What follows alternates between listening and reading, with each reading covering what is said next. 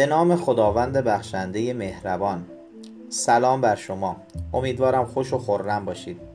قراره که در این صفحه از داستانها و مطالب قرآن و کتابهای زیبا برای شما سخن بگیم. با ما باشید.